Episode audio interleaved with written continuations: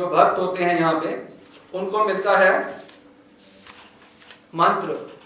पहला मंत्र क्या है ब्रज का? गुरु मंजरी मंत्र। गुरु मंजरी का मंत्र होता है। गुरु मंजरी गायत्री होती है। राधा प्रियाय धीमहि।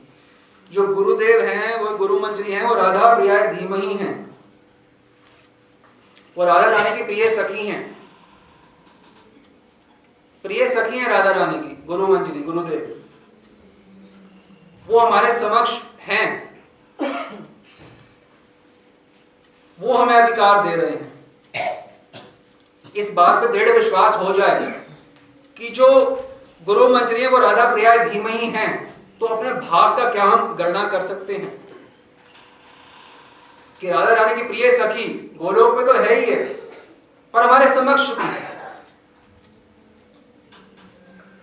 और यदि हमारे जीवन में केवल शाब्दिक रूप से रहेगा, राधा प्रिया धीम ही तो इस मंत्र की सिद्धि कैसे होगी? भीतर से दृढ़ विश्वास, राधा प्रिया धीम ही। दीक्षा के समय गुरुदेव अपने से व राधा कृष्ण से हमारा नित्य संबंध सदा सदा के लिए जोड़ देते हैं। अपने से भी जोड़ देते हैं और राधा कृष्ण से भी, गुरुदेव। हमेशा हमेशा के लिए संबंध जोड़ देते हैं। अपना अनुगत्य और राधा कृष्ण का अनुगत्य सनातन काल के लिए दे देते दीक्षा के समय। अपना अनुगत्य देते हैं, अपना संग देते हैं सनातन काल के लिए। वो वो कोई बाधित नहीं हो सकता कभी। वो हमेशा आपके साथ। गुरुदेव हमेशा आपके साथ हैं। और अब जैसे ये आरती में भी था, गुरु माता, गुरु पिता, गुरु होन पति, गुरु बिना ये संसार है, ना ही आर गति। गुरु ही माता है, पिता है, और वो हमारी गति है। कभी भी दो जीवों का आपस में संबंध नहीं हो सकता। कोई कहाँ से आ रहा है, कहाँ जा रहा है? और थोड़े दिनों बाद मान लो कि आप मर गए तो आप कहाँ गए? कौन कहाँ गया पता नहीं है। पर गुरुदेव के साथ जो संबंध है वो ऐसा नहीं है। वो ठोक पे जाकर अनादि काल तक संबंध है। कोई बोल सकता है संसार के अंदर कि अरबों साल युगों तक आपका हमारा संबंध रहेगा? कोई बोल सकता है? नहीं। गुरुदेव से संबंध अनादिकाल तक है। और हमारा संबंध जो है दिव्य चिन्मय व्यक्तियों से ही हो सकता है। हमारा इस संसार के किसी व्यक्ति से संबंध नहीं हो सकता। गुरुदेव से भी जो संबंध है, गुरुदेव इस जगत के नहीं है, पर फिर भी इस जगत में है। गुरुदेव इस जगत के नहीं है, इस जगत में है। कृपा करने के लिए गुरुदेव इस जगत में है। जीवेर निस्तार लागी, नंद सुत हरि, भुवने प्रकाश और गुरु रूप हरि। इस भवन में इस संसार में प्रकाश करने के लिए, जीवों को तारने के लिए तारक ब्रह्म कहा जाता है गुरुदेव। तारने के लिए आते हैं। वो इस जगत में है। इस जगत के नहीं है। और हमारा जो संबंध है, इस जगत के किसी व्यक्ति से नहीं है। बोलो, गुरुदेव से वो भी इस जगत के नहीं है ना, इसलिए संबंध है। प्रश्न उठते हैं, भगवान गीता में बोल रहे हैं, अनन्या चिंतन तो सदैव मेरा चिंतन करो। बोल रहे हैं भगवान। और गुरु और ध्यानम सदा कुरियात, सदा गुरु का भी ध्यान करो। गुरु का भी ध्यान करो बोल रहे शास्त्र। भगवान कह रहे हैं सदैव मेरा ध्यान करो। तो ये बातें अलग अलग लग रही हैं। अलग अलग इसलिए लग रही हैं, क्योंकि हम समझ नहीं पा रहे। कि गुरु और हरि दो नहीं है, वो एक है। जब एक का ध्यान कर रहे हो तो दूसरे का ध्यान अपने आप हो रहा है। और वास्तव में, जब हम अपने हृदय में गुरु का ध्यान करेंगे तो अगर और गहरे चले जाएँगे गुरु के हृदय में किसको पाएँगे? सिर्फ़ राधा रानी को। उसी हृदय में ध्यान करते हुए और गाढ़ा चले जाओ तो सिर्फ़ राधा रानी दिखेंगे। राधा रानी ही अपनी एक एक प्रकाश से गुरु रूप में प्रकाशित होते हैं संसार में। यद्यपि अमार गुरु चैतन्य दास, तथापि जानिए आमी ताहार प्रकाश। जबकि गुरु जो है, महाप्रभु के दास हैं, पर फिर भी जो शिष्य है, वो जानते हैं कि महाप्रभु का प्रकाश है। गुरु सेवा को ही तीर्थराज कहा गया है। तीर्थों का राजा, गुरु की सेवा को और गुरु वक्ते सितम ब्रह्म प्राप्त तत्प्रसाद। गुरुदेव के मुख में साक्षात ब्रह्म विराजित है। वो जो बोल रहे हैं, वो ईश्वर की वाणी है। साक्षात ब्रह्म, गुरु वक्ते स्थितम ब्रह्म स्थित है ब्रह्म। स्थित है ब्रह्म गुरुदेव के मुख में और कैसे प्राप्त होता है? ब्रह्म मतलब ईश्वर। ईश्वर गुरुदेव के मुख में है। कैसे प्राप्त होता है? तत्प्रसाद उनकी कृपा से। है उनके मुख में। सुन भी लेंगे, पर प्राप्त नहीं होगा। उनकी कृपा से यदि उनको हम प्रसन्न कर सकते हैं, अपने क्रियाकलाप से वो प्रसन्न हो जाए तो वो भगवान हमें प्राप्त हो सकते गुरु भक्ते स्थित स्थिता विद्या गुरु भक्त्या च लभ्यते। ये बहुत महत्वपूर्ण है। गुरु के मुख में विद्या होती है। गुरु वक्त्रे स्थिता विद्या गुरु के मुख में विद्या होती है। प्राप्त कैसे होती है? गुरु भक्त्या च लभ्यते। वह गुरु की भक्ति से प्राप्त होती है। विद्या प्राप्त सुनने से प्राप्त नहीं होती है। जैसे हम प्रवचन सुनते हैं, इससे विद्या प्राप्त नहीं होगी। कैसे प्राप्त होगी?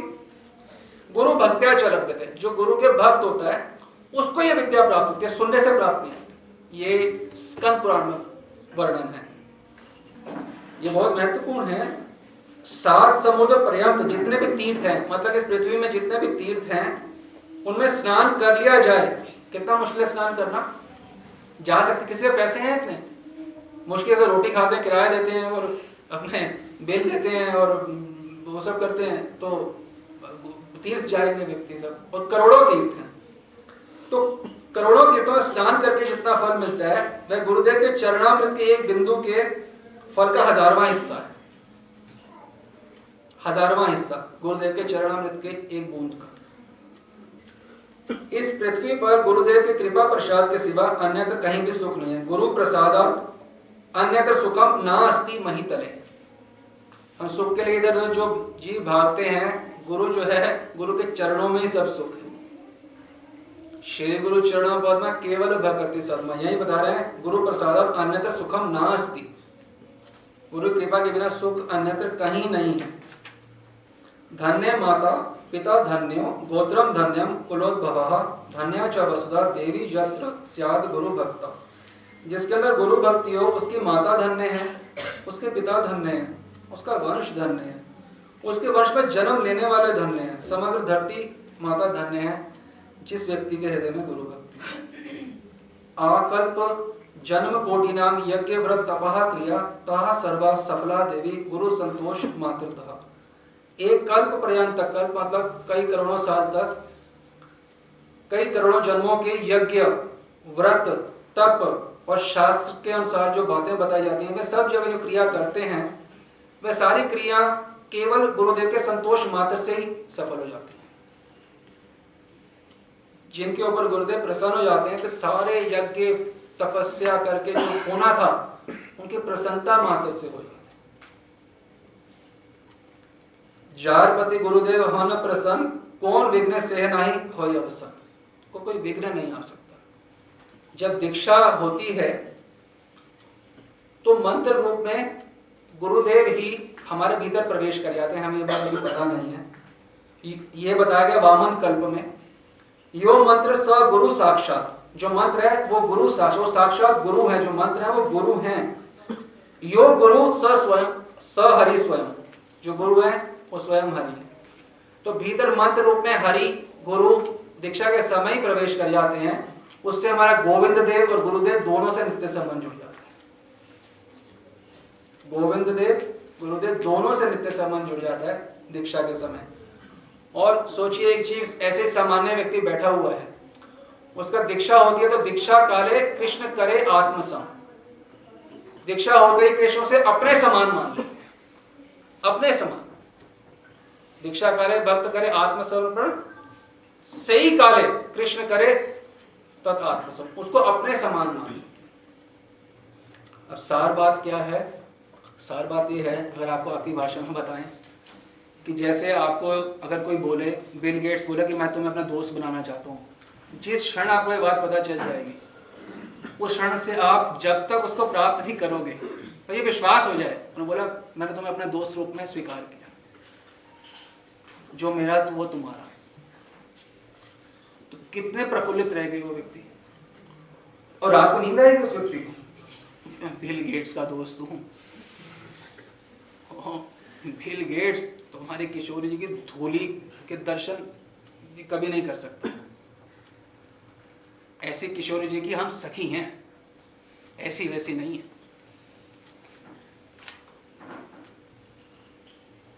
बिल गेट्स अपने बोले कि मैं तुम्हें अपने फ्रेंड रूप में स्वीकार करता हूँ तो वो सुख नहीं झेला जाएगा। या राधा रानी तो स्वीकार कर चुकी हैं। वो करेगा करेगा भी नहीं वैसे तो। वो ये कर चुकी हैं। इस बात पे दृढ़ विश्वास होना है, वो हमें स्वीकार कर चुकी हैं। आप सब राधा रानी के घेरे में हो, आपको नहीं दिख रहा अभी। हमें तो पता है। आप सब राधा रानी घेरे ऐसे देख रहे हैं राधा रानी आपको। ये कब वापस मेरे पास आएगी? आपके भीतर ना उनकी सखी बैठी हुई है। ये जो आप ये शीशे में देखते हो ना, इसको इसको छोड़ो, ये ये भूत है। इसके भीतर राधा रानी की सखी बैठी है। जिसको बहुत प्रेम करती है। यानी कि आपको। इस संसार में अगर हमारा किसी से संबंध है, किसी जीव से तो है नहीं। है तो गुरुदेव से, नहीं तो किसी से भी नहीं है। ये बात अच्छे से समझ। किसी से भी नहीं। और इस बात को सत्कार देना मतलब किसी संबंध को महत्व देना। ये अपने गुरु शिष्य संबंध को अनादर देना है। किसी भी संबंध को महत्व देना। क्यों संबंध है नहीं? और ये है, और ये सनातन है संबंध। ये हमेशा संबंध है। और कोई संबंध है नहीं, किसी भी चीज़ को महत्व देना तो ये अनादर, जैसे नाम का अनादर है तो ये गुरु शिष्य संबंध का अनादर किसी संबंध का महत्व नहीं है, क्योंकि संबंध ही नहीं है। हमारे घर वाले कौन है? जो मंत्र दिए ना, गुरु मंजरी राधा रानी कृष्ण, ललिता सखी, अनंग, मंजरी, रूप मंजरी, ये हमारे घर वाले हैं। ये घर वाले मेरा संबंध सिर्फ़ इन्हीं से। जब तक पहले, मंत्र के पहले से ही संबंध की गाढ़ता नहीं होगी तो बाकियों से कभी भी प्रीति नहीं होने वाली। राधा प्रिया, धीमी से ही हमारा अगर संबंध की गाढ़ता नहीं हुई तो बाकी से कैसे गाढ़ता होगा